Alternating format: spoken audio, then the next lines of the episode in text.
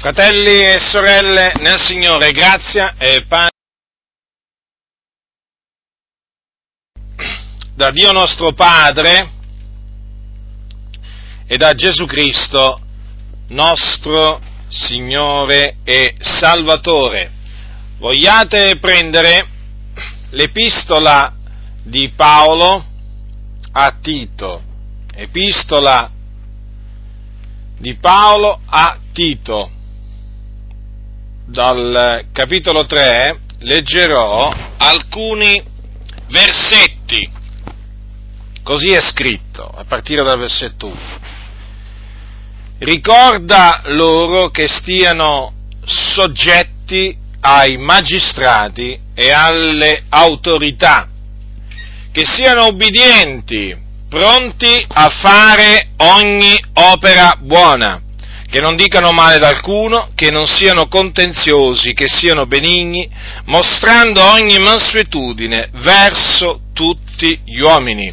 Perché anche noi eravamo una volta insensati, ribelli, traviati, servi di varie concupiscenze e voluttà, menanti la vita in malizia ed invidia, odiosi, odiantici gli uni gli altri. Ma quando la benignità di Dio, nostro Salvatore, e il suo amore verso gli uomini sono stati manifestati, egli ci ha salvati, non per opere giuste che noi avessimo fatte, ma secondo la sua misericordia, mediante il lavacro della rigenerazione e il rinnovamento dello Spirito Santo, che Egli ha copiosamente sparso su noi per mezzo di Gesù Cristo, nostro Salvatore, affinché, giustificati per la sua grazia, noi fossimo fatti eredi secondo la speranza della vita eterna. Dunque, l'Apostolo Paolo ha esortato Tito a ricordare ai santi queste cose che appunto vi ho letto nei primi versetti del capitolo 3 di questa, di questa epistola a Tito. Dunque, sono cose queste che dunque io vi ricordo, perché questo è il comandamento che mi è stato rivolto, perché io queste parole le ho naturalmente fatte mie, perché le ritengo che mi sono state rivolte. Quindi vi ricordo, fratelli nel Signore, che dovete essere sottomessi alle, ai magistrati, quindi ai giudici, alle autorità, perché le autorità che esistono esistono per ordine di Dio, sono ordinate da Dio. E non importa le autorità di che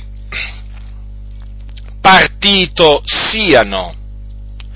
E badate bene, non importa nemmeno qual è la forma di governo che esiste in una nazione. In Italia esiste la democrazia, ma non in tutte le nazioni esiste un sistema democratico. Ci sono nazioni dove esistono dittature, dove c'è, eh, dove c'è una monarchia, insomma, dipende. Allora, siccome che noi crediamo che la parola di Dio è rivolta ai santi di tutte le generazioni e di qualsiasi diciamo, eh, parte de, eh, diciamo, della faccia della terra, io voglio ricordarvi, fratelli nel Signore, che noi non dobbiamo solo essere, che i santi non devono essere sottomessi eh, solamente auto, a quelle forme di governo democratiche, o comunque a, quelle, ehm, a quei governi che eh, diciamo come oggi si suol dire, rispettano i diritti fondamentali dell'uomo, eh, così sono chiamati. Ma noi dobbiamo, i santi devono essere sottomessi a qualsiasi autorità. Qualcuno dirà, ma anche allora un dittatore? Certamente. Anche a un re, a un monarca assoluto? Certamente. Perché non v'è autorità se non da Dio. Ovviamente i santi sono chiamati a ubbidire all'autorità fino a quando l'autorità eh, naturalmente non li, eh, non li incita a trasgredire la parola di Dio. Cosa significa questo? Che non importa quale sia la forma di governo che Dio ha stabilito che deve esserci in una nazione, se l'autorità ti vieta, facciamo un esempio, di pregare nel nome di Gesù, eh, di annunziare l'Evangelo, eh, ti vieta di radunarti con altri fratelli per adorare il Signore. Ho fatto degli esempi, eh? È chiaro che in questo caso noi eh, siamo chiamati a disubbidire alle autorità siamo chiamati a disubbidire all'autorità per ubbidire a Dio. Dunque bisogna ubbidire a Dio anziché agli uomini, questo è il principio che vale. Dunque, poco importa se è un governo democratico che ti, eh, che ti vieta eh, di fare una cosa biblica, una cosa giusta nel cospetto di Dio, o un governo dittatoriale, eh, non importa proprio niente. Noi siamo chiamati sempre a ubbidire a Dio anziché agli uomini. Io ricordo ancora quando eh, durante il servizio militare che feci ad Orvieto, eh, molti anni fa, eh, io ero eh, ca- diventato da poco caporale istruttore. Questo lo ricordo affinché, eh, diciamo, comprendiate mh, mm, diciamo, quello, che ho, quello, che vi ho, appena detto con, diciamo, con, una mia esperienza personale. Ora, io avevo preso i gradi di caporale istruttore eh, da pochissimo e eh, ognuno, ognuno, dei caporali istruttori nuovi era stato assegnato ad una, eh, ad una, compagnia, chi alla prima, chi alla seconda, chi alla terza compagnia, comunque. Allora io ero stato assegnato ad una compagnia e, che cosa avvenne? Avvenne che il giorno in cui ci presentammo, io e almeno se non ricordo male, altri due miei colleghi, come caporali istruttori nuovi, in quella, eh, in quella compagnia fummo convocati dal capitano di quella compagnia, quindi colui che aveva il comando di quella specifica compagnia. E lui ci fece entrare nel suo ufficio, ci fece accomodare, ci, fece, ci diede il benvenuto e così via, ci fece un discorsetto. Alla fine eh, di questo discorsetto di benvenuto, eh, accomiatò eh, i miei colleghi, ma a me voi, eh, diciamo, non mi accomiatò, nel senso che mi disse, tu rimani qua. Ma io mi domandavo dentro di me, ma come mai? Cosa mi vuole dire questo capitano di così importante? Cosa mi vorrà dire? Eh, dunque io ero sottoposto, diciamo, in ambito militare al suo comando. Lui mi fece sedere, perché mi ero alzato naturalmente nel frattempo, mi fece sedere e mi fece dalla, da dietro la sua scrivania eh, mi fece questo, un discorso che mh, posso riassumere in questa maniera. Mi disse, guarda, eh, lui mi chiamava per nome, mi ricordo ancora, non mi chiamava eh, per cognome come faceva con tanti altri, mi chiamava Giacinto. E mi disse, guarda Giacinto, eh, io ho saputo che tu eh, diciamo, diffondi la tua dottrina, perché io evangelizzavo ogni qualvolta ne avevo occasione, siccome che eh, naturalmente avevo evangelizzato tante, tante anime, e questo era arrivato all'orecchio del capitano, allora l'avevano avvertito, praticamente gli avevano detto guarda che questo qua parla, parla, annunzia l'Evangelo, parla di Gesù a chi gli capita. E allora lui era stato diciamo allertato, diciamo così. Allora questo capitano mi disse guarda, e mi disse ho sentito questo sul tuo conto, per cui ti, ti voglio far sapere che eh, io ti vieto di, eh, di annunziare eh, l'Evangelo comunque la, la, tua dottrina eh, nella mia compagnia. Io lo feci, lo feci terminare e quando lui terminò gli dissi, signor capitano, gli dissi, io le voglio dire questo, sin da adesso glielo dico, guardi che io disubbidirò a questo suo ordine, perché devo ubbidire a Dio. E lui, mi ricordo, diventò rosso in faccia e mm, rimase così, rimase evidentemente eh, eh, imbarazzato, rimase un po', un po meravigliato dalla mia, dalla mia risposta, però non mi contrastò, mi lasciò andare. E io, in effetti, eh, fedele alle mie parole che gli avevo detto, eh, non, mi, non, mi, fermai e continuai a evangelizzare anche nella, nella compagnia di cui, di, cui, di cui, appunto lui era il, il capitano. Questo naturalmente per farvi comprendere che ovviamente noi rispettiamo ogni autorità stabilita da Dio, però quando l'autorità ci comanda di fare una cosa che eh, diciamo, va apertamente contro la parola di Dio, allora noi siamo chiamati a disobbedire l'autorità. Significherà questo essere perseguitati, significherà essere vituperati, significherà essere discriminati. Poco importa, anzi non importa proprio niente perché noi siamo chiamati a ubbidire a Dio anziché agli uomini, quindi non lo dimenticate mai questo. Vi stavo prima dicendo, vi, prima dicendo eh, vi ho fatto prima questo discorso a proposito delle forme di governo, perché? Perché so che in ambito evangelico, dietro la spinta dei massoni, gente del diavolo, che si è insinuata in mezzo alla Chiesa per portare confusione e distruzione. Dico, dietro la spinta di questi figli e servi del diavolo si è diffusa questa idea, si è diffusa che praticamente, praticamente ci sono delle forme di governo alle quali bisogna, eh, eh, bisogna ribellarsi per spodestarle, per instaurare la democrazia. Capite che cosa significa questo?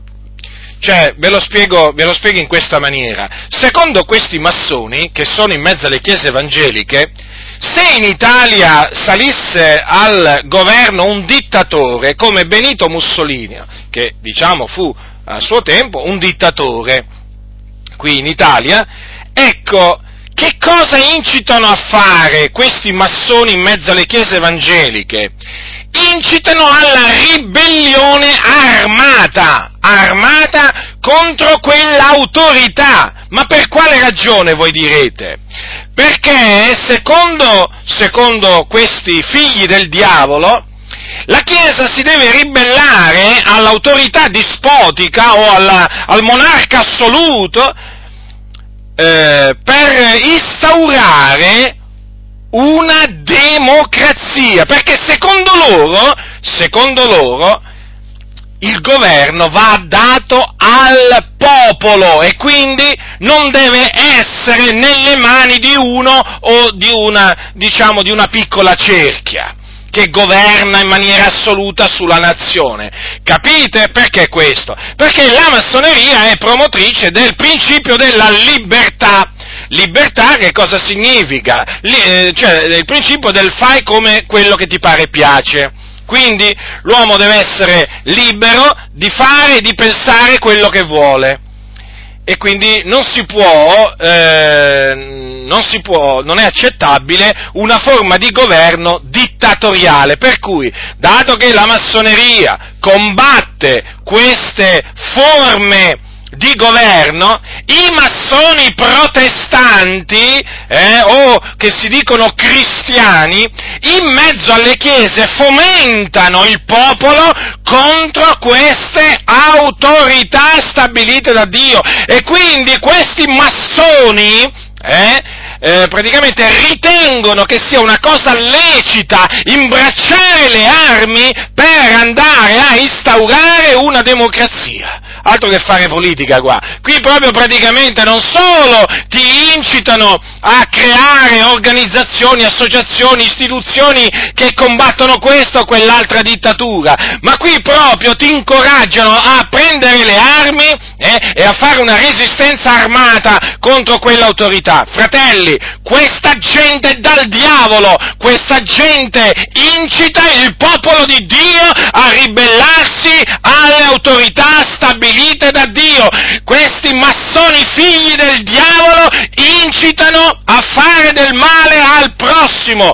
Questi massoni non hanno alcun rispetto per l'ordine stabilito da Dio, perché noi proclamiamo che non importa se è un presidente, un dittatore, un monarca, quell'autorità è ordinata da Dio, quindi guai a tutti coloro eh, che in mezzo alla Chiesa incitano alla resistenza armata, alla ribellione armata contro le autorità per instaurare la democrazia. Dovete guardarvi da questa gente, sono dei serpenti, hanno un veleno d'aspide sotto le labbra, non è gente che ama Dio, non è gente che conosce Dio, non è gente che teme Dio. Da essi vi dovete guardare come vi guardate da dei cobra, da dei cobra, sì, da dei serpenti velenosi.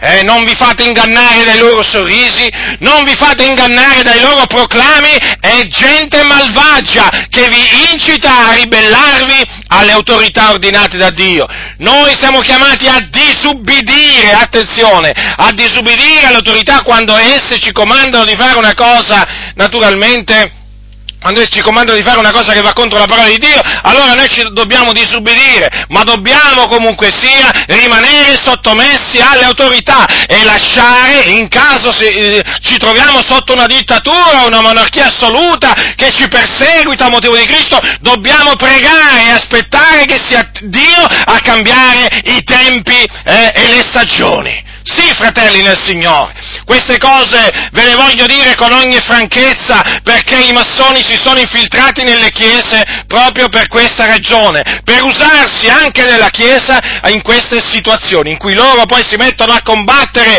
a ribellarsi in maniera armata o con, altre, o con, altre, diciamo, alt- con altri mezzi contro, contro le autorità e trascinano anche la Chiesa. Notateli, notateli costoro. Badate bene, si trovano anche nelle chiese pentecostali.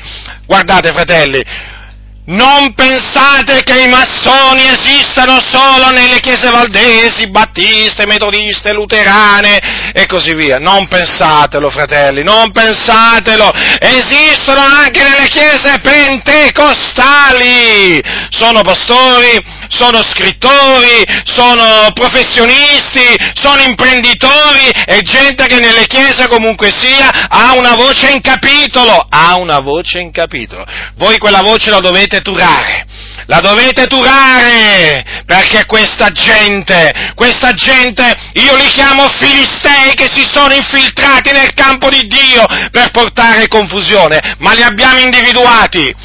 Li abbiamo individuati questi filistei, eh? E li abbiamo anche smascherati, figli del diavolo, gente veramente, come la scrittura li chiama, scellerati questi sono. Questi non sono figliuoli di Dio, questi sono finti figliuoli di Dio, si travestono, si camuffano da figli di Dio, perché fanno la volontà del loro padre e padrone, che è il diavolo, e che appunto nella massoneria viene chiamato grande architetto dell'universo. Ricordatevelo sempre questo, l'Iddio della massoneria è Satana, l'avversario, il diavolo, l'accusatore. Quindi vi siete domandati come mai noi siamo avversati? Vi siete domandati come mai siamo calunniati? Eh? Siamo calunniati, sì, da tanti che si dicono evangelici, protestanti, eh, o meglio cristiani. Come mai? Perché hanno lo spirito massonico. Chi è massone col grembiule, chi è massone senza il grembiule. Ma questi sono dal diavolo. Ecco perché ci avversano, ecco perché ci calunniano. Perché? Perché fanno la volontà del grande architetto dell'universo, come lo chiamano i massoni, fanno la volontà del diavolo, dell'avversario, che è calunniatore e avversario. Avversario di che cosa? Avversario della verità, avversario della giustizia, avversario della santità di Dio. E quindi, e poi calunniatore, calunniatore, chi calunnia? Calunnia i servi di Dio, calunnia i figlioli di Dio. Questi hanno sempre una mala parola per i santi, per i giusti, per gli umili. Eh? Hanno sempre una mala parola, una maldicenza, una calunnia, un qualcosa di inventato e hanno sempre parole buone, belle, di complimenti verso i malvagi, i corrotti, gli insensati. Eh? Sì, sì, è proprio così. Li avete individuati, fratelli nel Signore. Io credo che, io credo, ho questa, diciamo, convinzione che oramai li avete individuati e che comunque sia, comunque sia oramai avete capito come individua, diciamo, come si riconoscono. Eh sì, fratelli e signori, ormai l'avete capito, eh? C'hanno il triangolo sulla fronte, eh? Il triangolo massonico c'hanno, sì, sulla fronte, c'hanno il triangolo massonico. Libertà, i triangoli appunto del, del, triangolo rappresentano nella massoneria i principi anticristiani di libertà, fratellanza e uguaglianza ce l'hanno proprio stampati, stampati veramente sulla fronte questi tre principi. È come se vedeste il triangolo massonico. Vabbè, li mettono pure nei, locali, nei loro locali di culto il triangolo, pensate un po' voi. Ma noi lo vediamo innanzitutto sulla loro fronte, sulle loro labbra, nei loro occhi. Vediamo il triangolo massonico. Sono figli del diavolo questi. Sono figli del diavolo. Quando vi sorridono, eh, sappiate che assomigliano al coccodrillo, eh, quando vi mostra la sua dentiera. Cioè, avete presente il coccodrillo quando appunto apre la sua bocca e vi fa vedere tutti i suoi denti? Eh? Ecco, sì, questi qua assomigliano appunto al coccodrillo, eh? Che appunto apre la bocca non per sorridere, ma per divorarvi, per divorarvi, quindi state molto attenti, perché questi incitano a ribellarvi alle autorità, alle autorità, metteteli alla prova, fratelli nel Signore, metteteli alla prova, fategli delle domande specifiche vedrete che vi diranno quello che vi ho detto io vi diranno proprio esattamente proprio, proprio queste cose. Ma, eh, sapete, ma sapete questi figli del diavolo che cosa arrivano a dire in mezzo alle chiese evangeliche? Ma sapete che cosa arrivano a dire a tal proposito? Che la rivoluzione francese, dico la rivoluzione francese, che aveva come motto, eh, diciamo, questo, libertà, fratellanza e, uguaglia, eh, uguaglianza, dico, costoro dicono che la, liber- la rivoluzione francese fu diciamo, animata da principi evangelici. Principi evangelici, sì, perché per loro i principi di libertà, fratellanza e uguaglianza sono principi evangelici. Ma quali principi evangelici? Ma quali principi cristiani?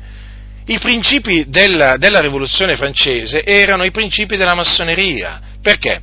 Perché la rivoluzione francese, per chi non lo sapesse, è nata nelle logge massoniche e fu un prodotto della massoneria, della massoneria. Allora, quando voi vi sentite dire da uno che si dice evangelico eh, che i rivoluzionari francesi portavano avanti i principi evangelici, ma voi lo dovete fissare bene in faccia e ammonirlo severamente. Dove capita, capita. Dove capiterà che tro- ve, lo, ve lo troviate davanti? Quello è un malvagio quello è un malvagio, state molto attenti. La rivoluzione francese non ha avuto niente di cristiano, ma proprio niente, e questa la vogliono far passare come una rivoluzione addirittura che si basava su principi che aveva enunciato Gesù ancora prima. Questi non conoscono Gesù, questi non conoscono i principi cristiani. Vi rendete conto? Ma vi rendete conto? Arrivano persino a dire che gli Stati Uniti d'America sono una nazione cristiana, fondata su principi cristiani, quando lo sanno pure le pietre, eh, che appunto gli ideatori della Costituzione americana sono stati massoni. Eh, quando lo sanno pure veramente, pure, ma che vi posso dire io? ma, ma chi non lo sa in America? Eh? che la, la, la, gli Stati Uniti d'America eh, sono stati fondati su principi massonici perché la maggior parte dei padri fondatori erano massoni. E che cosa arrivano a dire questi cosiddetti cristiani evangelici? Che gli Stati Uniti d'America eh, sono stati fondati su principi cristiani. Principi cristiani. Ma questi proprio ignorano. Allora, innanzitutto non sanno quali sono i principi cristiani. E poi non conoscono la storia degli Stati Uniti d'America, non la conoscono proprio, o fanno finta a questo punto di conoscerla. È una vergogna, fratelli. Ah, per venire all'Italia, sapete che cosa fanno questi impostori, figli del diavolo? Vogliono far passare Garibaldi e Mazzini, eh, naturalmente che sono tra i padri fondatori del, eh, del, del Regno d'Italia, li vogliono far passare per dei credenti evangelici. Eh? Sì! che lottarono per la libertà di cui ha parlato Gesù, eccetto, eccetto, pure loro, pure loro li hanno inseriti, li hanno inseriti appunto tra i cristiani, Garibaldi, Garibaldi e Mazzini, Garibaldi che era un massone, un massone di alto grado, eh? spiritista oltretutto, dato all'occultismo, eh? che peraltro ha fatto fare delle stragi, di cui tanti proprio o non sanno o su cui tacciono. Eh? Mazzini, Mazzini, c'è una disputa su Mazzini se fosse o non fosse massone. Una cosa vi posso dare per certo, che Mazzini, ah, Mazzini promuoveva i principi della massoneria. Li promuoveva, e come se li promuoveva? E Mazzini, anche lui, era uno spiritista, dato all'occultismo, ma semplicemente per il fatto eh, che lottarono per l'unità d'Italia, eh, ecco che sono diventati degli uomini propagatori di principi cristiani. E questo avviene nelle chiese evangeliche. Queste cose vengono scritte sui giornali, su, così, su diciamo, giornali cosiddetti cristiani evangelici. Vengono detti da pastori evangelici. Fratelli nel Signore, non vi fate ingannare da questa gente malvagia, da questa gente bugiarda. Garibaldi e Mazzini non avevano niente di cristiano, niente di evangelico, ma proprio niente, ve lo posso assicurare. Ho studiato la loro storia. Erano dei figli del diavolo, dei figli del diavolo che promuovevano principi eh, occulti, massonici. Eh? E naturalmente anche loro ovviamente eh, combattevano per la libertà, eh? per la libertà, e dato che combattevano anche loro per la, liber- la cosiddetta libertà, eh, ma non per la libertà di cui ha parlato Gesù e o di cui hanno parlato gli apostoli, ecco che li hanno inseriti anche loro, diciamo, eh, tra, tra, i cristiani evangelici, o comunque ve li fanno passare come se fossero stati dei cristiani evangelici, eh, che amavano la parola di Dio, eh, che rispettavano la parola di Dio, ma se c'è stata gente che ha disprezzato la parola di Dio, ma questi sono proprio appunto Garibaldi e Mazzini.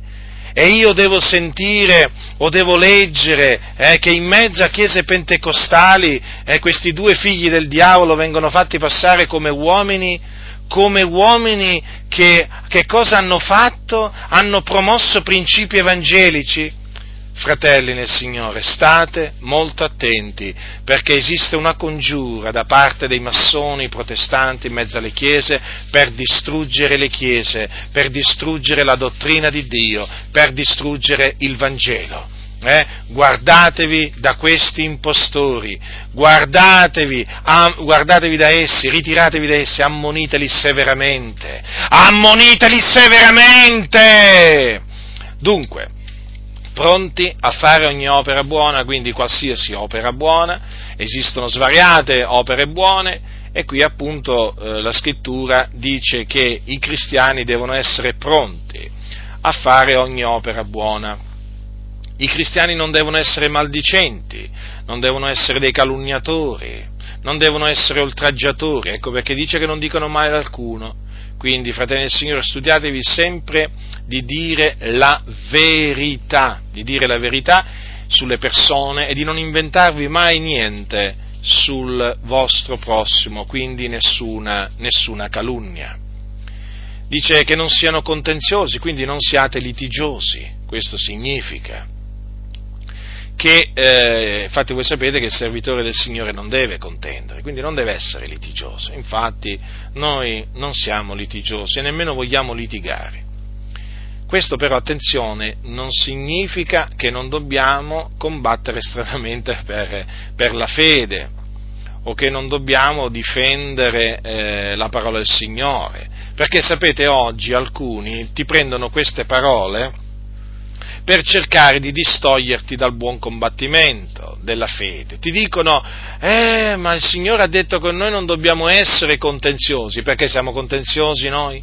Ma se siamo contenziosi noi, allora era contenzioso pure Gesù, ma allora erano contenziosi pure gli apostoli. Gesù che fece? Gesù non riprese duramente gli scribi e i farisei? Eh? Gesù non difese forse la parola, la parola di Dio dagli attacchi degli scribi e dei farisei, quindi che faremo noi? Eh? Staremo zitti? No, fratelli del Signore, noi non dobbiamo stare zitti, dobbiamo parlare. Dobbiamo parlare in difesa della, della verità. Dunque, eh, qui, altro, qui vuol dire un'altra cosa l'Apostolo Paolo. Ma vi dico questo, fratelli, perché oramai per cercare di impedire ai santi di difendere la verità, eh, gli impostori si sono inventati di tutto addirittura accusano quelli che difendono la parola di Dio, eh? addirittura, addirittura questi, questi, questi, cosiddetti pastori eh, accusano chi, eh, eh, chi, confuta coloro eh, che insegnano false dottrine in mezzo alla Chiesa, li accusano di essere contenziosi. Questi non hanno capito proprio niente. Questi non hanno capito proprio niente. Cioè, che cosa vi dirò, fratelli del Signore? Questi non discernono la destra dalla sinistra. Eh? Questi non discernono la destra dalla sinistra, fratelli. Le cose stanno così. Come dire, non discernono il bianco dal nero, il giorno dalla notte. Sono proprio immersi nelle tenebre. Poi dice la scrittura che siano benigni, quindi dovete essere buoni, fare del bene a voi stessi e anche al vostro prossimo, perché? Perché l'amore non fa male alcuno al prossimo, mostrando ogni mansuetudine verso tutti gli uomini, quindi dovete essere mansueti, fratelli nel Signore, mansueti come, come lo era Gesù, perché Gesù era, era mansueto di cuore e la mansuetudine la dimostrò durante tutta la sua vita e dunque in questa maniera ci si deve comportare. In questa maniera noi dobbiamo condurci. Perché? Ecco, qui Paolo dice perché? Perché anche noi, lo ripeto, anche noi eravamo eravamo, perché oggi non siamo più, ovvio. No, oggi non siamo più come eravamo. Anche noi eravamo una volta insensati, ribelli, traviati, servi di varie concupiscenze e voluttà, menanti la vita in malizia ed invidia, odiosi, odiantici gli uni gli altri. Ecco, in altre parole, questa è la ragione per cui noi dobbiamo essere soggetti ai magistrati e alle autorità, dobbiamo essere ubbidienti, pronti a fare ogni opera buona. Per questa ragione non dobbiamo, male, non dobbiamo dire male di nessuno, non dobbiamo essere litigiosi, dobbiamo essere benigni, dobbiamo essere mansueti verso tutti. Per questa ragione, perché anche noi, fratelli, una volta, una volta eravamo insensati. Sì, dobbiamo riconoscere, fratelli, che anche noi una volta eravamo dei peccatori, eravamo dei malvagi, eravamo persone che non temevano il Dio, eravamo persone che non cercavamo il Dio, eravamo veramente dei ribelli, eravamo dei figliuoli di disubbidienza, eravamo schiavi, schiavi di varie concupiscenze. La nostra vita, se noi facciamo uno sforzo mentale molto lieve, peraltro, la nostra vita era una vita piena di odio, piena di malizia, piena di stoltezza, piena di ingiustizia. Eravamo come tutti gli altri, peraltro, per natura eravamo figliuoli di ira, eravamo veramente sotto l'ira dell'Iddio vivente e vero. E questo perché seguevamo pure noi l'andazzo di questo mondo. Vi ricordate, fratelli, quando seguivate l'andazzo di questo mondo? O ve lo siete dimenticato? Vi ricordate quando seguivate l'andazzo di questo mondo, seguendo il principe della potestà dell'aria, di quello spirito che opera al presente negli uomini ribelli? Io me lo ricordo quel tempo, fratelli, io me lo ricordo, io me lo ricordo e non lo voglio mai dimenticare perché questo ricordo mi serve per essere riconoscente al Signore. E noi, fratelli, eravamo schiavi del peccato, perché chi commette il peccato è schiavo del peccato. Eravamo sotto la condanna di Dio, la sua ira era sopra di noi, eravamo sulla via della perdizione, quindi, in quanto eravamo peccatori. Sì, noi fratelli eravamo diretti all'inferno, eravamo diretti in quel luogo di tormento nell'aldilà dove scendono le anime dei peccatori, quando appunto i peccatori muoiono nei loro peccati. Noi eravamo diretti là, sì, perché eravamo dei peccatori. Meritevamo questo, fratelli, meritevamo questo. Se c'era qualcosa che noi meritevamo da Dio, era proprio questo, di andare nel fuoco dell'Ades, comunemente appunto chiamato inferno. Considerate un po' voi, fratelli, in che situazione noi eravamo. Considerate qual era la nostra condizione spirituale davanti a Dio, davanti all'Iddio Santo. Era questa, era questa. Non eravamo buoni, no, non eravamo buoni, non eravamo savi, non cercavamo il Signore non temevamo il Signore. È così. E non possiamo dire altrimenti. Eravamo proprio come ci descrive la Sacra Scrittura. Eravamo perduti, fratelli. Eravamo perduti. Eravamo proprio perduti. Eravamo come pecore. Eravamo come pecore appunto perdute che brancolano. Eh? senza sapere dove vanno.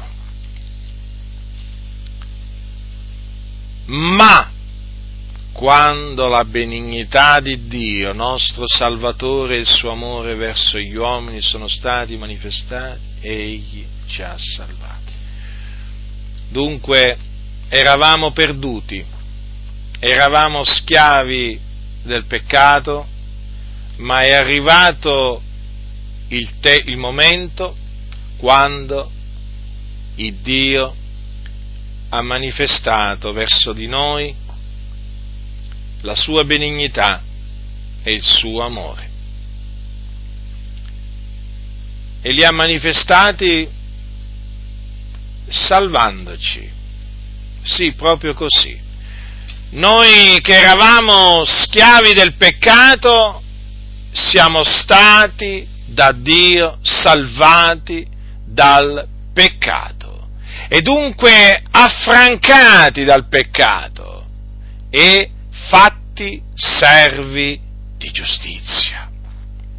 Dunque, da servi del peccato, il Signore ci ha fatto diventare servi della giustizia, perché proprio ci ha liberati, liberati dal peccato che noi servivamo e ci ha, appunto, sembra un controsenso, però ci ha praticamente liberati da una schiavitù eh, per porci sotto un'altra schiavitù, ma questa volta una schiavitù buona, eh, perché ci ha fatti diventare servi della giustizia, o meglio, schiavi di Cristo. Beh, che differenza, fratelli nel Signore, che c'è tra essere schiavi del peccato e schiavi di Cristo. Che differenza che c'è! E come la differenza che c'è tra, eh, tra la notte e il giorno.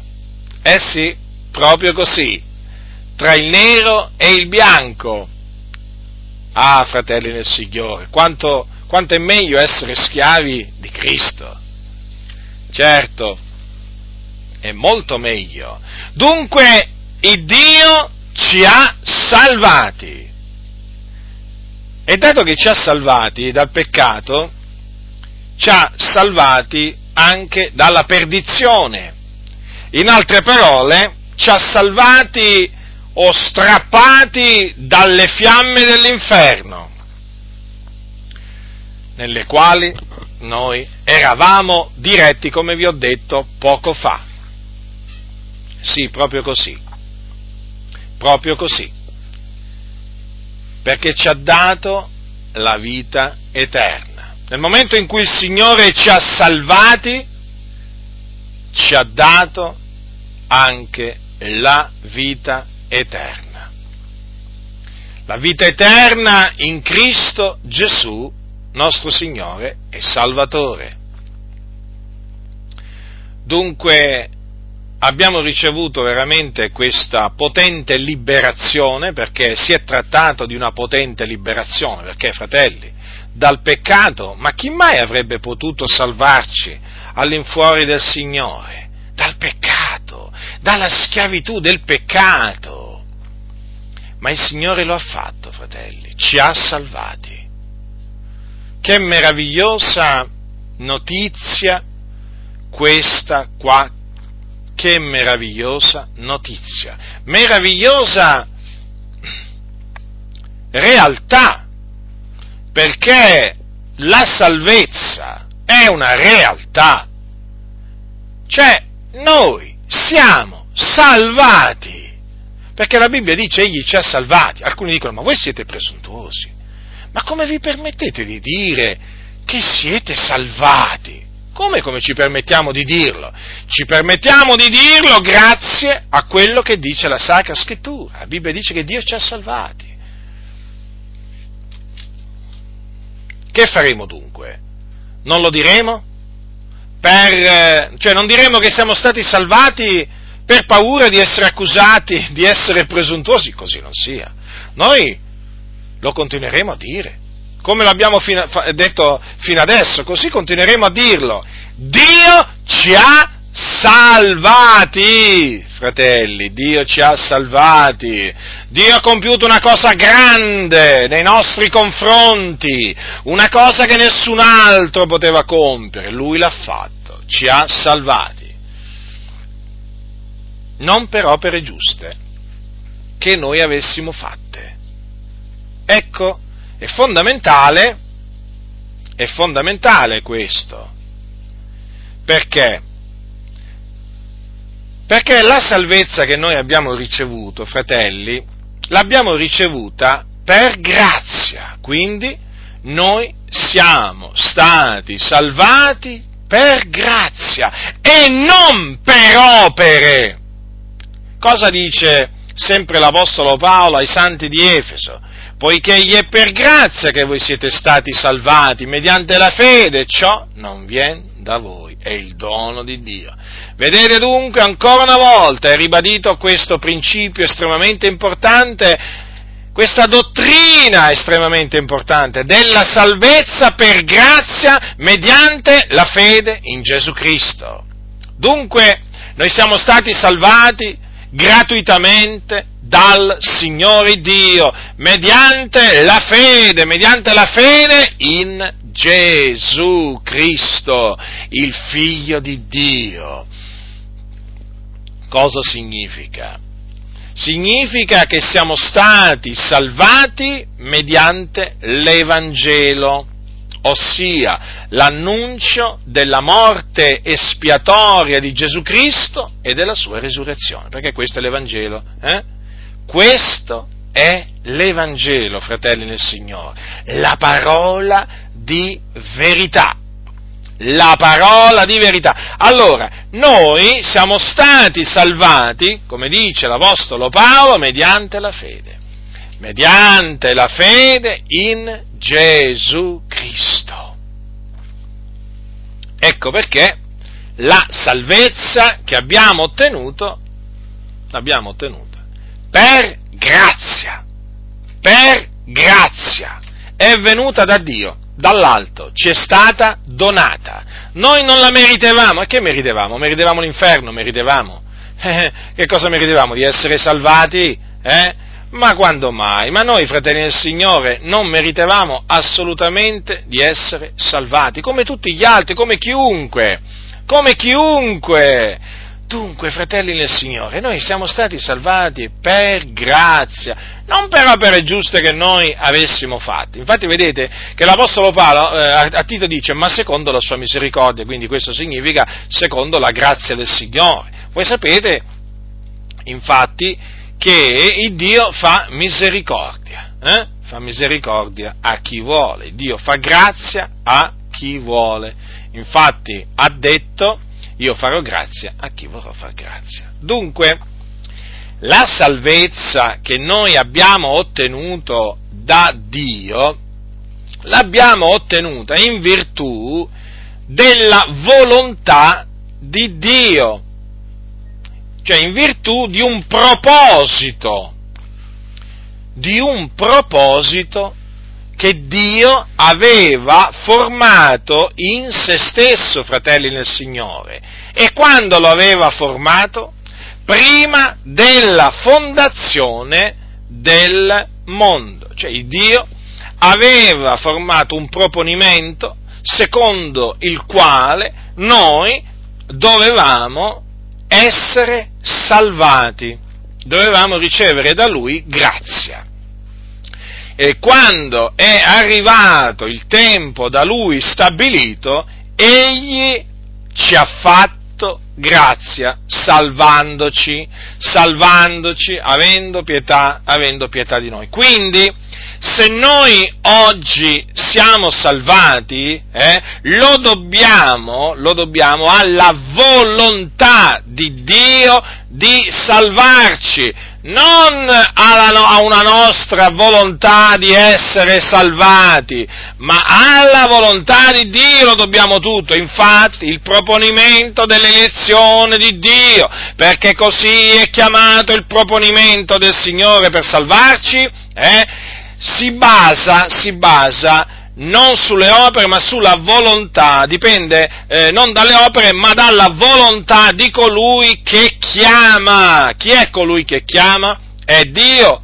Dunque vedete, la salvezza che noi abbiamo ottenuto è dipesa dalla volontà di Dio. E naturalmente questo ci, eh, ci, rende, ci rende, felici, ci rende, eh, ci rende grati al Signore perché riconosciamo naturalmente che la sua volontà ha avuto, ha avuto la meglio, eh, cioè è la sua volontà che è prevalsa.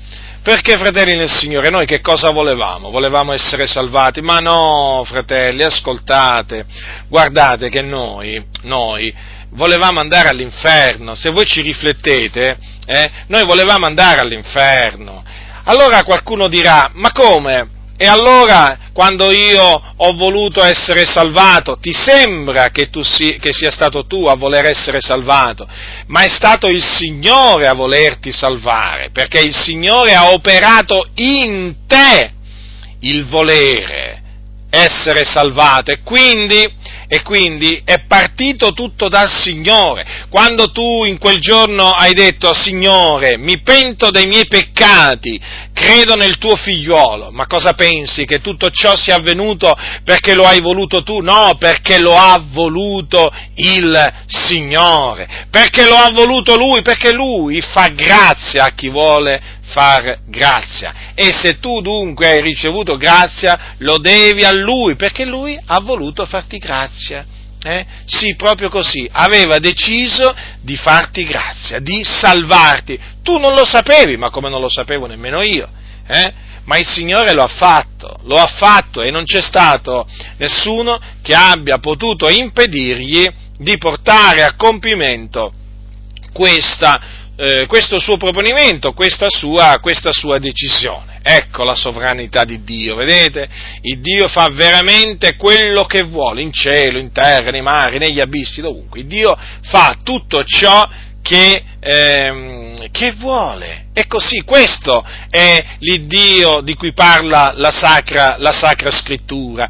Quindi, vedete, noi siamo stati salvati in virtù del proponimento delle elezioni di Dio. Non perché Dio sapeva eh, che noi, eh, diciamo, avremmo creduto, no, fratelli del Signore, ma perché Dio aveva innanzi decretato che noi credessimo. È completamente diverso.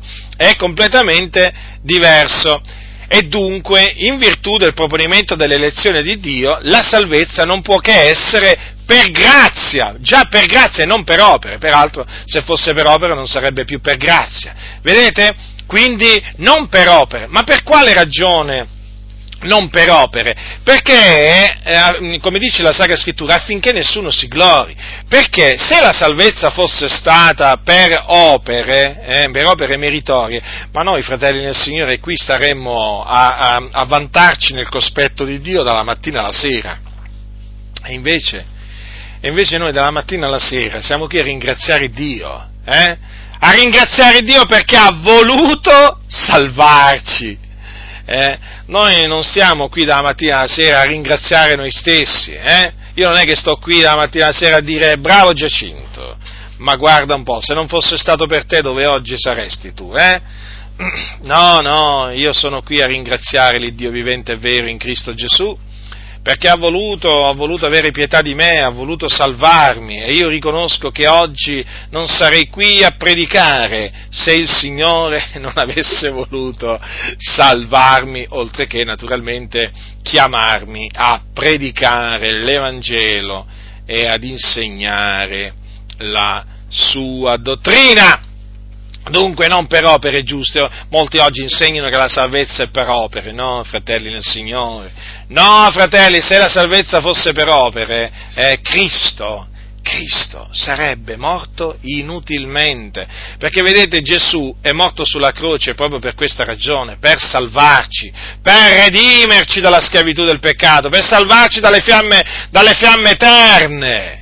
Altrimenti Gesù per quale ragione è morto? È morto per i nostri peccati, è morto per espiare i nostri peccati. Dunque, quello che ha compiuto Gesù è stata un'opera perfetta, un'opera di salvezza perfetta. E quindi oggi per essere salvati occorre solamente credere in Gesù Cristo, dopo essersi naturalmente ravveduti è così che si ottiene la salvezza, non tramite mortificazioni, rinunci varie, pellegrinaggi e così via. Eh? O facendo, diciamo, elemosine. No, fratelli nel Signore, il peccatore per essere salvato si deve ravvedere dei suoi peccati e credere in Gesù Cristo. Non c'è altra maniera per essere salvati. No, no, non ce n'è proprio un'altra, eh? E badate bene che dato che è questa la maniera per essere salvati, il messaggio è questo da portare ai peccatori. Ravvedetevi dei vostri peccati, delle vostre opere morte e credete in Gesù Cristo. Fratelli, questo è il messaggio che portavano gli apostoli e questo è il messaggio che la Chiesa dell'Iddio vivente e vero deve portare al mondo. Il messaggio non è Gesù ti ama, eh, non è questo, il Gesù ti accoglie così come sei, no, non è questo, il messaggio è ravvedetevi, convertitevi dai vostri peccati e credete in Gesù Cristo Questo è il messaggio della salvezza che annunziavano gli apostoli. E invece oggi, eh? E invece oggi che cosa succede? Nella maggior parte dei casi vanno a dire ai peccatori Gesù vi ama, eh? Dio vi ama, vi accoglie così come siete. Difatti i ladri poi rimangono ladri, eh? gli oltraggiatori rimangono oltraggiatori, i fornicatori rimangono fornicatori gli omosessuali rimangono omosessuali, i bugiardi rimangono bugiardi. Certo, gli hanno detto Gesù ti ama, ti accoglie così come sei. Questo cosa ha pensato? Ah sì, mi accoglie così come sono, Gesù mi ama, ma vedi tu, e allora entrano a far parte delle, delle chiese, si fanno battezzare eh, e ti dicono ho accettato Gesù come mio personale Salvatore e Signore. Eh, piacesse al Signore, eh? ma il fatto è che questi non hanno proprio accettato niente. Questi qua, praticamente, molti di questi che dicono eh, che sono cristiani, peccatori erano prima e peccatori sono rimasti, hanno cambiato semplicemente, come si posso dire, locale di culto. Prima frequentavano la basilica, la cattedrale cattolica, prima andavano ad ascoltare il prete, adesso frequentano un locale di culto o una cattedrale evangelica, chiamatela come volete, se naturalmente ha i connotati, delle, le caratteristiche della cattedrale evangelica, ma ci sono, ci sono anche cattedrali evangeliche oggi, eh? E praticamente invece del prete vanno a sentire il pastore, eh, che veramente quando parla sembra un prete, perché oramai ci sono tanti pastori, ci sono tanti pastori, eh, che se non fosse perché sono vestiti in maniera diversa dietro il pulpito, uno li prende per preti. Eh? Gli manca il colletto là con eh, il colletto bianco, gli manca lì la veste, la veste sacramentale, lì, la, veste, la, la, cosiddetta veste sacra che indossano certi preti o certi cardinali ancora oggi quando fanno messa. Eh? Ma per il resto, guardate, mh, mm, non c'è niente di diverso. Messaggio più o meno è lo stesso. Messaggio più o meno è lo stesso, non cambia che cosa vi aspettate?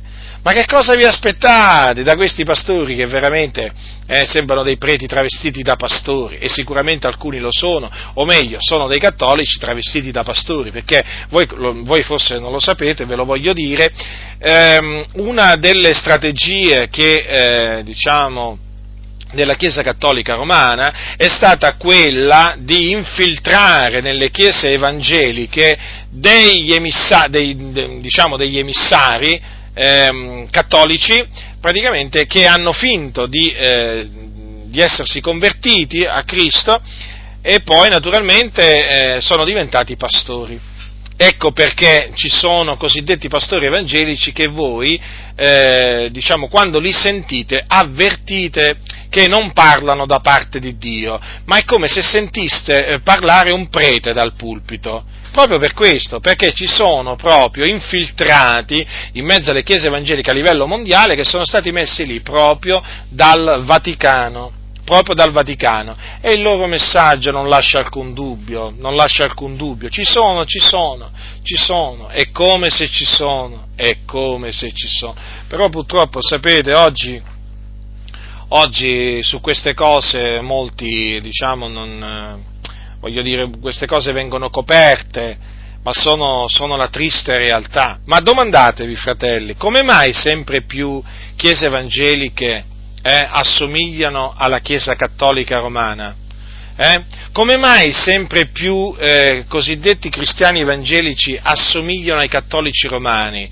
Nel modo di parlare, nel modo di ragionare, nel modo di pensare? Rifletteteci, evidentemente perché c'è stata un'infiltrazione, c'è stata un'infiltrazione in mezzo alle chiese evangeliche, certo, sì.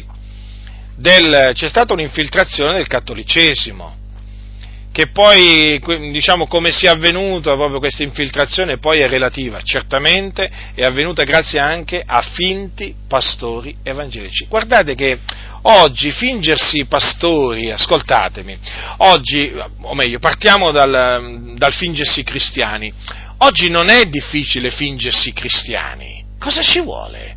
Dici una preghierina, eh? una preghierina, ti porti una Bibbia al locale di culto, eh? Eh, dici, mm, mm, canti qualche cantico, fai una testimonianza tipo amo Gesù, eh, ho accettato Gesù come mio personale Salvatore e Signore. Cioè, Tu basta che dici queste quattro cose qua al culto e sei, sei già un cristiano. Eh? Ti battezzano. Poi, eh, appunto, è molto facile fingersi, fingersi cristiani. E poi per, eh, per, diventare pastori, finti pastori, ma non ci vuole anche qui nemmeno tanto. Basta iscriversi a una di queste scuole bibliche con qualche raccomandazione, fai i tuoi studi, fai i tuoi esami, ti danno un diploma e diventi pastore ti danno una comunità. Eh? Poi anche lì naturalmente reciti la parte del cristiano, se sei, diciamo, se uno è pentecostale, si inventa, far, comincia a farfugliare qualche, qualche parola, diciamo, ehm, qualche, qualche parola strana che lui si inventa per far credere che ha ricevuto il battesimo con lo Spirito Santo, eh? e, e, poi ecco è tutto fatto, poi gli danno una comunità e lui diventa pastore e poi fa carriera. Ma cosa ci vuole? Ma che cosa ci vuole? Ci vuole ben poco oggi. Pensate voi che la Chiesa Cattolica Romana sia rimasta, diciamo, con le mani in mano? Eh? Fratelli nel Signore, ma quelli nelle camere segrete hanno studiato le cose a fondo e hanno naturalmente nel tempo infiltrato, infiltrato loro emissari che naturalmente portano, stanno portando le chiese evangeliche sempre più vicino, sempre più dalla parte della Chiesa della Chiesa eh, cattolica romana. Ecco perché oggi è pressoché, diciamo, quasi impossibile sentire dai pulpiti dei locali di culto predicazioni con, diciamo, fatte con ogni franchezza contro le eresie eh, del cattolicesimo, contro l'idolatria, le superstizioni del, eh, del cattolicesimo. E questa, questa, è la ragione, ecco perché sempre più chiese evangeliche partecipano alla preghiera per l'unità dei cristiani con i cattolici romani, perché oramai nelle chiese evangeliche si è proprio eh, intruso proprio uno spirito papista uno spirito papista che poi peraltro è uno spirito massonico, perché la Chiesa Cattolica Romana è controllata e diretta dalla massoneria, quindi. E quindi ecco la ragione per cui oggi c'è questo messaggio così blando, Gesù ti ama, lo dicono i preti, lo dicono i pastori, il messaggio è lo stesso, il messaggio è lo stesso. E poi naturalmente eh, questi, questi pastori, cosiddetti pastori evangelici che promuovono, promuovono la filosofia cattolica, la filosofia massonica in mezzo alle chiese evangeliche, ti arrivano persino a dire, ah ma noi non vogliamo mica che tu cambi religione, eh? e infatti loro non vogliono che i cattolici abbandonano l'idolatria, la superstizione, le eresie, no, non vogliono, non vogliono, ma nella maniera più assoluta. Billy Graham, il famoso predicatore americano, eh, che cosa faceva? Quando teneva le campagne evangelistiche. Eh? Lui naturalmente è filo cattolico, massone, eh? amico dei papi, con i quali dialogava, con i quali si trovava in comunione, che lui stimava servi del Signore, pensate un po' voi, Billy Graham. Eh? Billy Graham, durante le campagne evangelistiche, lui eh, parlava di Gesù e poi, se c'erano dei cattolici romani che si facevano avanti per, sapete, no, la chiamata all'altare, che non è biblica comunque, però eh, lo, questi predicatori hanno l'abitudine di chiamare davanti le persone che vogliono accettare Gesù come loro personale Salvatore e Signore, perché questo è il, questo è il, ehm, diciamo, l'invito che fanno. Tutti quelli che vogliono accettare Gesù come loro personale Salvatore e Signore vengano avanti. Allora poi vengano avanti, poi pregano per loro, gli mettono in bocca delle parole che, sono, che costituiscono la preghiera del penitente e così via. Ecco, Billy Graham che cosa, che cosa faceva quando faceva quando ancora faceva, teneva le sue cosiddette eh, crociate evangelistiche, praticamente qua, dava ordine che quando i cattolici romani eh, si avvicinavano e venivano avanti, eh, poi dovevano essere mandati alle loro parrocchie. Avete capito? Praticamente arrivavano avanti e dicevano io voglio accettare Gesù come mio personale Salvatore e Signore. Bene, gli dicevano, preghiamo. Allora pregavano e poi dove li mandavano? Alla parrocchia eh, alla parrocchia cattolica, quindi ad assistere alla messa, a fare i pellegrinaggi, a recitare l'Ave Maria, a credere nel purgatorio, a prostrarsi davanti alle statue. Ecco, e più o meno oggi le cose stanno così. Più o meno oggi le cose stanno così perché oggi dal pulpito non, non, non, vengono riprovate, non vengono condannate le opere infruttuose della Chiesa Cattolica Romana, che sono tante come anche le false dottrine della Chiesa Cattolica Romana. Il nome Chiesa Cattolica Romana non viene nemmeno menzionato per il terrore che hanno questi qua del Vaticano. Eh? E d'altronde il terrore, ma più che terrore praticamente non è che è terrore, il discorso è molto semplice. Queste chiese, eh, diciamo, massonizzate, queste denominazioni massonizzate, catolicizzate, hanno fatto, diciamo, un patto segreto con il Vaticano e con la massoneria. Perché sono arrivate dove sono arrivate queste denominazioni? Perché appunto sono colluse con la massoneria e col Vaticano. Allora, chiaramente non possono dare fastidio ai loro alleati, capite? Perché il Vaticano è un alleato di queste, di queste denominazioni protestanti, come lo è naturalmente anche la massoneria. E allora dal pulpito non potete pretendere che appunto gli amici dei cattolici romani smascherino il cattolicesimo, non potete aspettarvi che gli amici e gli alleati della massoneria, istituzione diabolica che si prefigge eh, di distruggere il cristianesimo, non vi potete aspettare che confutano la massoneria, eh, eh, le opere infruttuose della massoneria, i principi della massoneria, le dottrine della massoneria, non, potete, non potete pretendere questo, fratelli del Signore. Eh. Allora, vi siete, vi siete, sicuramente fatti talvolta la domanda, no? ma come mai? Come mai non viene predicata la, la, stessa, la stessa parola che predicavano gli apostoli ai peccatori? Ecco, spiegato, perché queste chiese eh, si sono prostituite. Certo, sono delle prostitute, come la Chiesa Cattolica Romana, esattamente, né più e né meno. Eh? Si sono prostituite hanno venduto la verità eh, in cambio di onori, hanno venduto la verità in cambio di, di, favori e così via. E dunque, che vi aspettate? Che vi aspettate da costoro? Ma non li vedete che di, quando sono dietro il pulpito, non li vedete col bavaglio e col guinzaglio? Eh? Ma non glielo vedete il bavaglio e il guinzaglio? Eh? Questi non sono liberi, questi sono incatenati sono incatenati questi, questi qua non possono assolutamente fiatare contro il peccato, contro le false dottrine, non possono assolutamente fare il nome della Chiesa Cattolica Romana, non possono chiamare le statue di Maria idoli, non possono chiamare la massoneria istituzione diabolica, non possono chiamare i massoni figli e servi del diavolo, no, perché sono loro amici, perché sono loro compagni, perché sono loro alleati. E quindi che vi aspettate? Che predicano come Pietro, o come l'Apostolo Paolo, o come Giovanni? Ma che vi aspettate? Che insegnino la dottrina degli Apostoli? Ma fratelli, ma non illudetevi! Allora, qual è la soluzione? Qualcuno mi dirà uscitevene, separatevene, quello che vi vado dicendo oramai da tanto tempo, ma uscitevene, separatevene. Che cosa volete fare? Volete continuare a perdere tempo? Volete continuare a, per, a, sprecare energie? Volete continuare a dare denaro agli amici dei massoni, agli amici del Papa? Eh? Volete continuare a fare questo? Ma uscitevene, ma smettete di perdere tempo. Questi non predicano quello che Dio ha ordinato di predicare. Questi non insegnano quello che Dio ha ordinato di insegnare. Perché? Perché appunto hanno contratto delle alleanze proibite dalla parola di Dio e sono diventati schiavi degli uomini e non sono liberi di parlare. No, non sono liberi, fratelli del Signore. Voi quando li sentite parlare eh, avete notato che fanno tanti giri di parole, discorsi pomposi, vacui. Perché? Perché? Perché? Semplice, semplice perché questi qua naturalmente si devono attenere a delle direttive ben precise. Eh? Certo, delle direttive ben precise che vengono dall'alto, ma non da Dio, eh? vengono dall'alto nel senso che vengono dalla massoneria del Vaticano.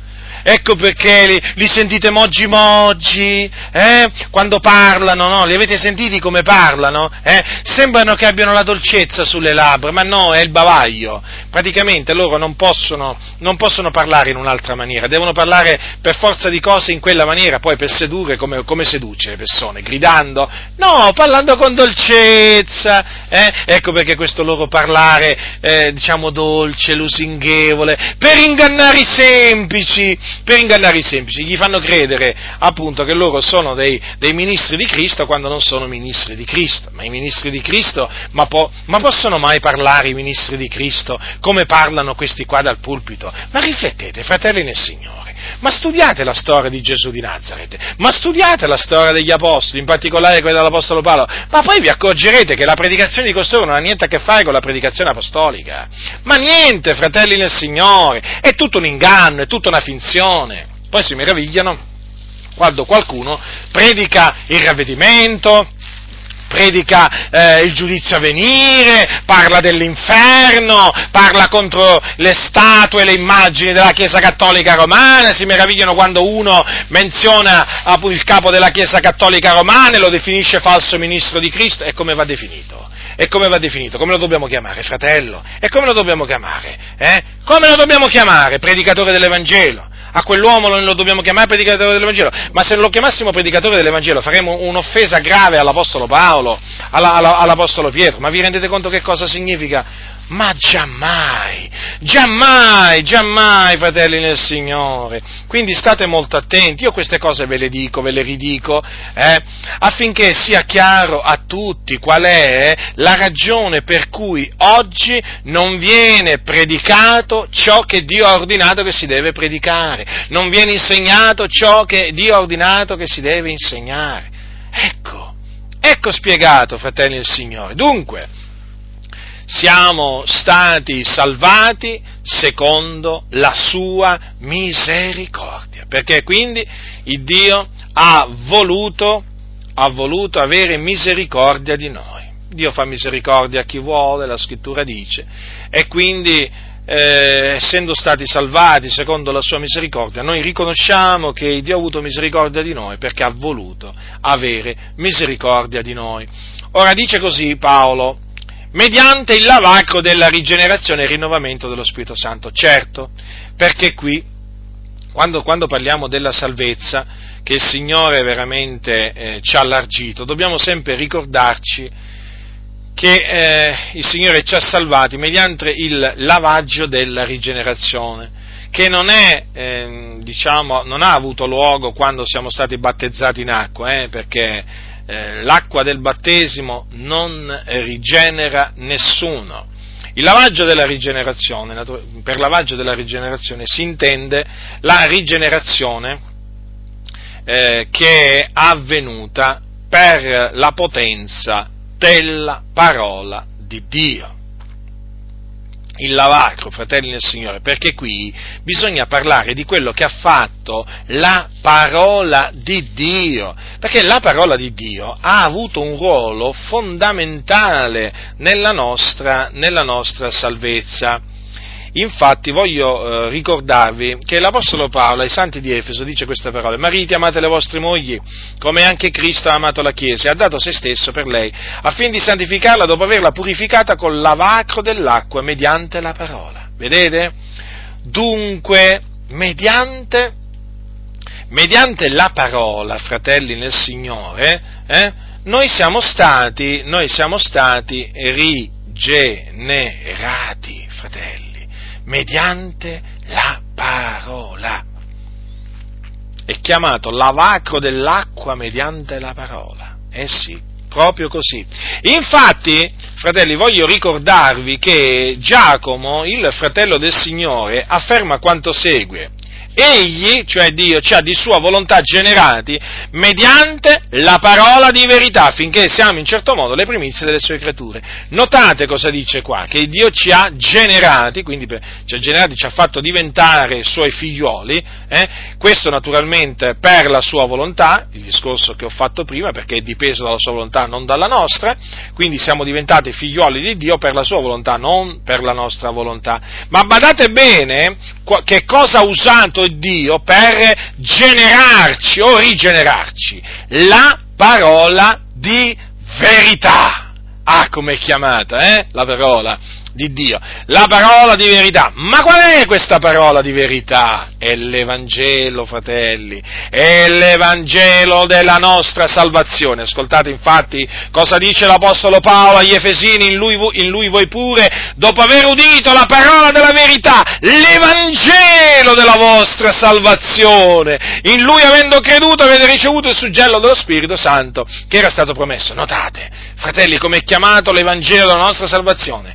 La parola della verità. Quindi l'Evangelo è la parola della verità, quindi la parola di Dio, mediante il quale noi siamo stati rigenerati. Vi rendete conto la potenza, la potenza che c'è nell'Evangelo, la potenza veramente di questo messaggio, fratelli nel Signore? Riflettete, come dice, come dice, l'Apostolo Pietro, siete stati rigenerati non da seme corruttibile, ma incorruttibile, mediante la parola di Dio. Vedete la scrittura conferma, conferma la scrittura, fratelli. Siamo stati rigenerati mediante la parola di Dio, quindi mediante la buona novella. Perché dice, perché dice l'Apostolo Pietro, sempre lui, questa è la parola della buona novella che vi è stata annunziata. Ecco perché va predicato il Vangelo. Il Vangelo. Non bisogna fare eh, discorsi persuasivi di sapienza umana quando si parla ai peccatori non bisogna fare discorsi di sapienza umana, fratelli, bisogna predicare l'Evangelo. E che significa predicare Cristo e Lui crocifisso ed anche risuscitato? Sì, perché Gesù Cristo è stato crocifisso per i nostri peccati, ma è risorto il terzo giorno a cagione della nostra giustificazione. Ecco qual è il messaggio che bisogna portare ai peccatori, a questo mondo di tenebre l'Evangelo, la buona novella, perché la parola Evangelo significa buona novella, fratelli del Signore. Questa è la parola di verità, questa è la parola di Dio. E come dice l'Apostolo Paolo, potenza di Dio per la salvezza d'ognuno che crede abbiamo creduto nell'Evangelo e l'Evangelo ci ha salvati, fratelli. La potenza di Dio ci ha salvati. Quindi non bisogna vergognarsi dell'Evangelo. Non bisogna vergognarsi dell'Evangelo, perché non ci si deve vergognare della parola di verità. Guai a coloro che si vergognano dell'Evangelo in mezzo a questa generazione storta e perversa. Fratelli, io ve lo voglio ripetere, l'Evangelo non è Gesù vi ama, eh? L'Evangelo è un'altra cosa, eh? L'Evangelo non, non, allora, portare l'Evangelo alle persone non significa dirgli Gesù ti ama.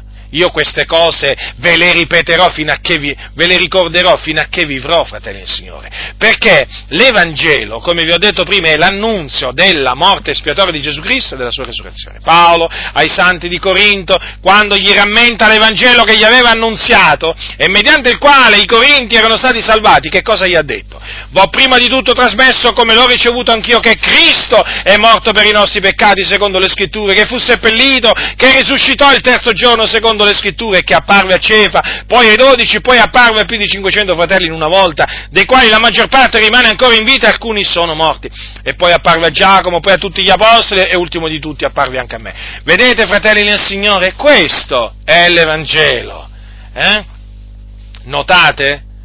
Lo notate che quando si annunzia l'Evangelo si annunzia Cristo Gesù, la sua morte per i nostri peccati, la sua resurrezione? Questo è l'Evangelo. Questo è l'Evangelo, certo, eh, lo so che quelli del mondo dicono, ma, ma, dai, ma tu sei matto, ma cosa dici? Eh, ma è questo l'Evangelo che bisogna predicare, fratelli. Questa è la potenza di Dio per la salvezza di ognuno che crede, quindi chi è che sarà salvato? Chi crederà nell'Evangelo. E chi crederà nell'Evangelo? Crederanno nell'Evangelo quelli che Dio ha ordinati a vita eterna, quindi quelli che Dio ha eh, decretato di salvare appunto in base al proponimento dell'elezione di Dio. Non è una cosa meravigliosa, fratelli, sapere che siamo stati eh, rigenerati mediante la buona notizia eh? e che naturalmente questa buona notizia è potente, è potente da rigenerare altri che attualmente, attualmente, sono morti nei loro peccati, nelle loro trasgressioni. Questo, fratelli, è il messaggio potente, il messaggio potente che bisogna trasmettere a questa generazione storta e perversa, adultera, peccatrice, senza, alcun, senza alcuna veramente vergogna, senza alcuna paura, fratelli del Signore. E poi vedete siamo stati salvati mediante il rinnovamento dello Spirito Santo perché oltre all'opera efficace della parola di, de, della verità c'è stata anche l'opera efficace dello Spirito Santo che appunto il Signore Gesù ha mandato da parte del Padre e che appunto ha operato veramente efficacemente, fratelli,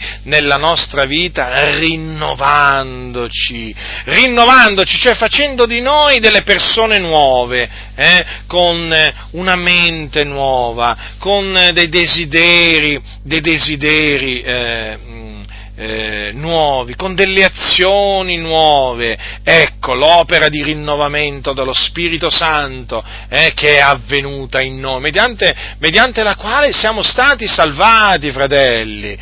Ora perché siamo delle nuove creature? Eh? Eh, non ce lo dimentichiamo, eh? grazie al rinnovamento dello Spirito Santo. Hm? Rinnovamento dello Spirito Santo. E dunque, fratelli del Signore, che diremo? E noi dobbiamo essere grati a Dio, fratelli, dobbiamo essere profondamente grati al Signore, perché avendoci salvati il Signore ci ha giustificati per la sua grazia, perché quando il Signore ci ha salvati ci ha pure giustificati, giustificati, ma vi rendete conto, fratelli, noi che eravamo degli empi, eh? degli empi, siamo stati fatti giusti, siamo stati dichiarati giusti. Tutto questo sempre per la grazia di Dio, sempre per la grazia di Dio. E quando siamo stati salvati, giustificati, abbiamo naturalmente anche ottenuto la vita eterna, vita eterna, che sono due parole queste qua, ma veramente solo a pensarci, fratelli, c'è da rabbrividire nel senso, cioè al solo pensiero che Dio ci ha dato la vita eterna, la vita eterna. Noi abbiamo la vita eterna, noi abbiamo la vita eterna. Perché ce l'abbiamo? Perché ci è stata data. Sicuri? Qualcuno dirà, ma siete proprio sicuri di avere la vita eterna? Non è che vi sbagliate? Eh? Non ci sbagliamo. Non ci sbagliamo per niente perché la parola di Dio non si sbaglia, dice l'Apostolo Giovanni, infatti io vi ho scritto queste cose affinché sappiate che avete la vita eterna, voi che credete nel nome del figliuolo di Dio. Hai tu creduto nel nome del figliuolo di Dio? Se la risposta è affermativa, eh? se la risposta è affermativa, sappi che tu hai la vita eterna tu hai la vita eterna, tu che hai creduto nel Signore Gesù Cristo, chi crede nel figliuolo, che dice la Sacra Scrittura in un altro posto? Eh? Dice questo, infatti chi crede, chi crede, nel, chi crede nel figliuolo ha vita eterna, ha, ha, non c'è scritto avrà, ha. Dal momento che tu credi, hai vita eterna. Hai creduto? Ecco, devi sapere che dal momento in cui hai creduto, eh, tu sei entrato in possesso della vita eterna. Rifletti, la vita eterna. Non stiamo mica parlando eh, di 50 anni, di un periodo di 50 anni, di 60 anni, 100 anni, un secolo. Uh, non è che diciamo, eh, chi crede ha ricevuto diciamo, dal Signore cioè, diciamo, ha ricevuto di vivere, di vivere, facciamo un esempio, eh, eh, tre secoli con Dio. Tre secoli, tre secoli sono 300 anni, o diciamo, diciamo tre millenni, dai, tremila anni. No! La vita eterna, fratelli nel Signore, vita senza fine, una vita senza fine, la vita eterna, e l'abbiamo ricevuta in Cristo Gesù, il nostro Signore, il nostro Salvatore, Lui è la vita eterna. Chi ha il figliuolo di Dio ha la vita eterna. Dunque, quando ti diranno, eh, eh, ma tu sei presuntuoso, no, tu non sei presuntuoso, tu sei un credente, e un credente non è un presuntuoso, un credente è un figliuolo di Dio, e un credente ha la vita eterna, quindi non ti vergognare di dire che hai la vita eterna, eh, non ti vergognare di dire che hai la vita eterna, perché ce l'hai, eh, se ce l'hai lo devi dire, eh, voglio dire, tante persone veramente eh, proclamano di avere questo, quell'altro, eh, si vantano, c'è quello che dice, sai, io ho una villa, quell'altro dice, guarda, io ho una macchina, eh, quell'altro, dice, quell'altro dice, sai, io ho tre lauree, quell'altro dice, sai, io... Noi sapete cosa diciamo? Eh? Noi abbiamo la vita eterna Pensate, abbiamo la vita eterna, non possiamo essere accusati eh, eh, da Dio di dire una falsità, perché è Lui che ci autorizza a dirlo. Ma fratelli, ma fratelli, ma pre- veramente rendetevi conto di quello veramente che abbiamo ricevuto in Cristo. Abbiamo ricevuto la vita eterna, praticamente abbiamo ricevuto di vivere per l'eternità con il Signore, con il Signore, nella gloria, nella gloria, hm? per l'eternità, hm? non per cent'anni, non per mille anni, eh, nemmeno per diemicimila anni, per l'eternità, una cosa meravigliosa, fratelli nel Signore, una cosa meravigliosa. Considerate un po' voi che noi eravamo praticamente eravamo su quella strada che ci avrebbe menato in perdizione eterna eh? proprio nelle, nel, nel, fuoco, nel, fuoco, eterno. Innanzitutto, prima saremmo andati nel, nel fuoco dell'Ades, eh? poi praticamente alla resurrezione degli ingiusti noi saremmo stati scaraventati eh, anima e corpo in un altro luogo di tormento che si chiama stagno ardente di fuoco e di zolfo che è il fuoco eterno. Ora, ecco, riflettete, riflettete a, che, a quale eh, diciamo, eternità noi avevamo davanti quando eravamo dei peccatori perduti. Eh? Ma vi rendete conto? In mezzo al fuoco, in mezzo al fuoco, un fuoco vero! Noi là eravamo diretti, fratelli! E adesso invece abbiamo la vita eterna in Cristo Gesù. Il Signore ci ha scampati, fratelli, il Signore ci ha scampati, ci ha liberati da quell'orribile fine a cui stavamo andando incontro, fratelli. Ma noi dobbiamo rallegrarci, ma noi dobbiamo esultare, noi dobbiamo celebrare il Signore, perché Egli è buono e la sua benignità dura in perpetuo. Noi dobbiamo glori- ringraziare Dio per il suo dono ineffabile, fratelli per il suo dono ineffabile che non meritavamo assolutamente. E dunque che diremo? Glorificheremo il Signore, celebreremo il Signore, esalteremo il Signore, magnificheremo il Signore, loderemo il Signore, eh? per eh, questa grande salvezza che il Signore ci ha dato, perché ci ha salvati, ci ha salvati. Veramente non ci si stanca mai di leggere la parola di Dio, sapete, fratelli del Signore? E vi dico un'altra cosa, non ci si stanca mai nemmeno di predicarla, non ci si stanca mai proprio veramente di proclamarla, perché è la parola di Dio, vivente, permanente, quando tu la proclami, quando tu la proclami veramente anche nel proclamarla tu senti una beatitudine, senti una gioia, perché sai che in quel momento stai trasmettendo la parola dell'Iddio vivente e vero, di colui che abita l'eternità. Ma vi rendete conto, fratelli del Signore, cosa significa trasmettere la parola di Dio? Significa trasmettere la parola di colui che è di colui che è, del, di colui che è il principio e la fine, il primo e l'ultimo, l'alfa e l'omega. Fratelli, fratelli, talvolta, talvolta mh, mm, dico delle cose che sicuramente alcuni nel sentirmele dire eh, diranno, ma Giacinto, ma tu mi sembri un esaltato a me, mi sembri un esaltato. Guardate, eh, mm, po- eh, quando è stato? Ieri? No, non mi ricordo più quando, comunque pochissimi giorni fa mi ha scritto, diciamo, eh, diciamo un peccatore, va, uso solo questa espressione, un peccatore, non voglio dirvi di quale peccato sia schiavo questa persona, però diciamo, voglio, mi, mi limito a dire che è un peccatore, comunque credo che alcuni magari mm, sapranno diciamo, di, di, quale peccato questa persona possa essere schiava. Comunque, eh, mi ha scritto due parole. Due proprio, eh? Me ne ha scritte due, eh? Non è che mi ha fatto un discorso lungo, chissà quanto, no. Mi ha scritto in privato.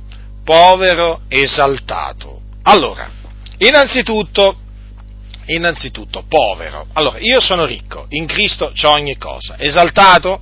Ma bisogna vedere cosa, cosa intende costui per esaltato.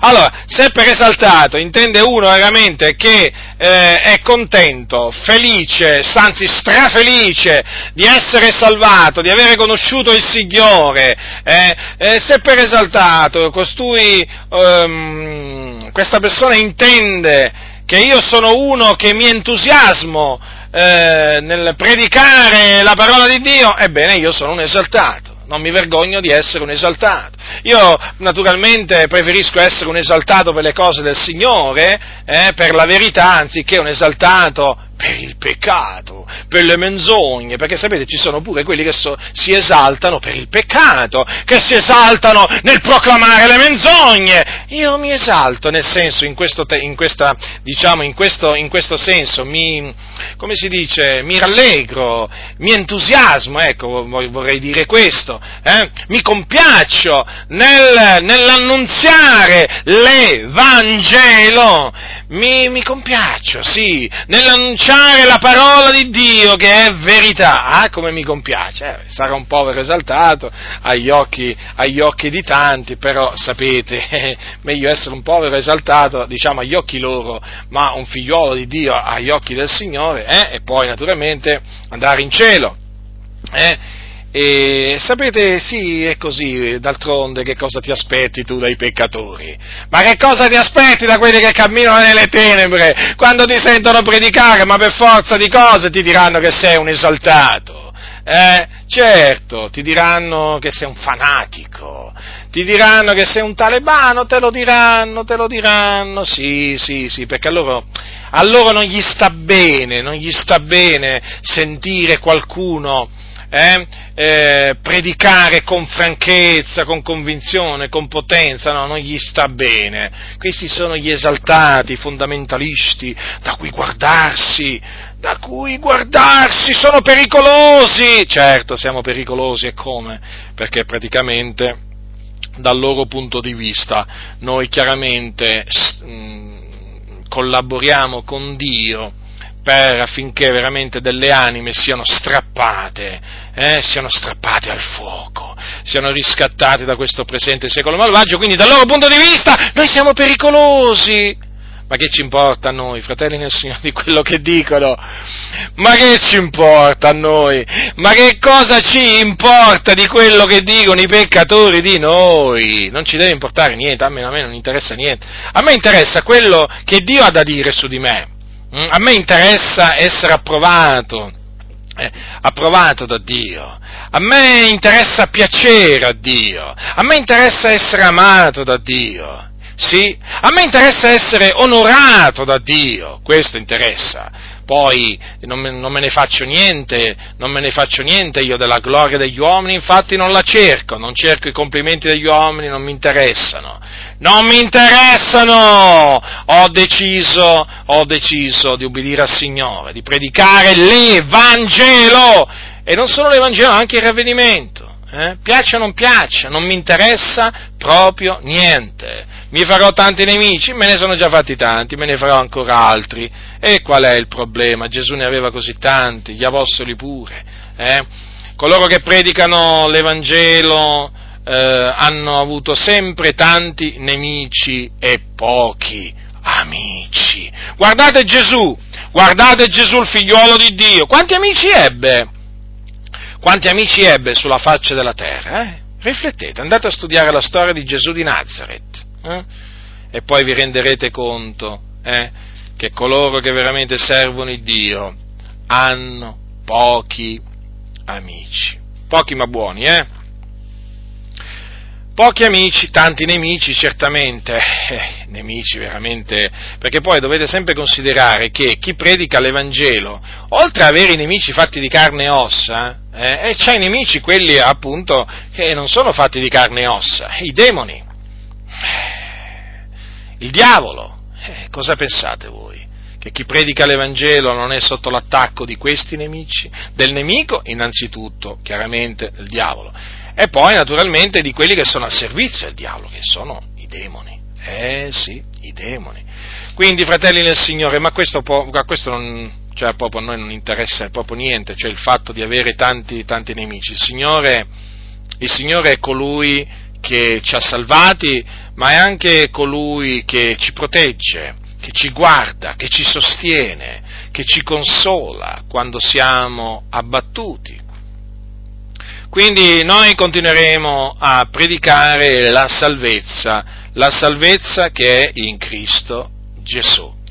Eh, ai peccatori continueremo a dire ravvedetevi e credete nell'Evangelo, eh, ai santi eh, continueremo a dire egli ci ha salvati, non per opere giuste che noi avessimo fatte, ma secondo la sua misericordia, mediante il lavacro della rigenerazione e il rinnovamento dello Spirito Santo che Egli ha copiosamente sparso su noi per mezzo di Gesù Cristo, nostro Salvatore, affinché giustificati per la sua grazia noi fossimo fatti eredi secondo la speranza della vita eterna.